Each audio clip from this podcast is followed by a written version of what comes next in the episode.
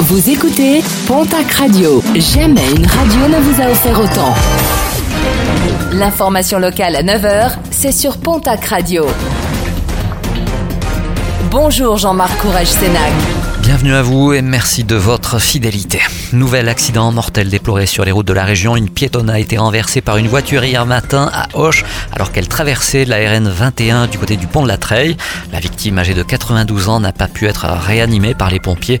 Quant à l'automobiliste, une femme âgée de 84 ans, cette dernière en état de choc a été prise en charge par les secours.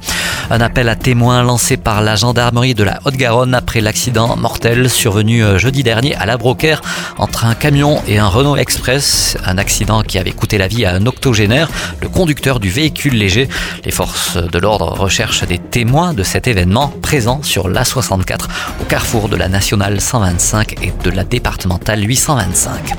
Un sans-abri de 48 ans condamné hier à 1 an et demi de prison ferme par le tribunal de Bayonne.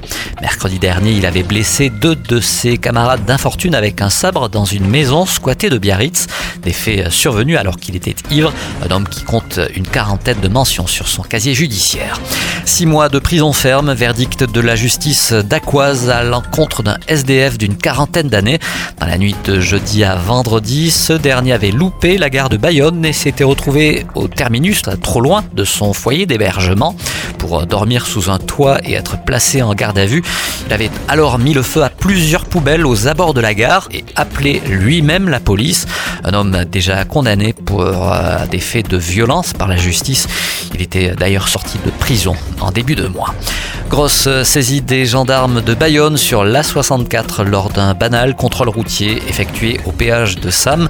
Ils ont récupéré des centaines de paires de lunettes de marque, un stock d'objets contrefaits destinés à la vente à la sauvette lors des fêtes. La gendarmerie rappelle que les détenteurs de ces objets contrefaits peuvent s'exposer à des amendes qui peuvent atteindre 2 à 3 fois le montant de l'objet contrefait.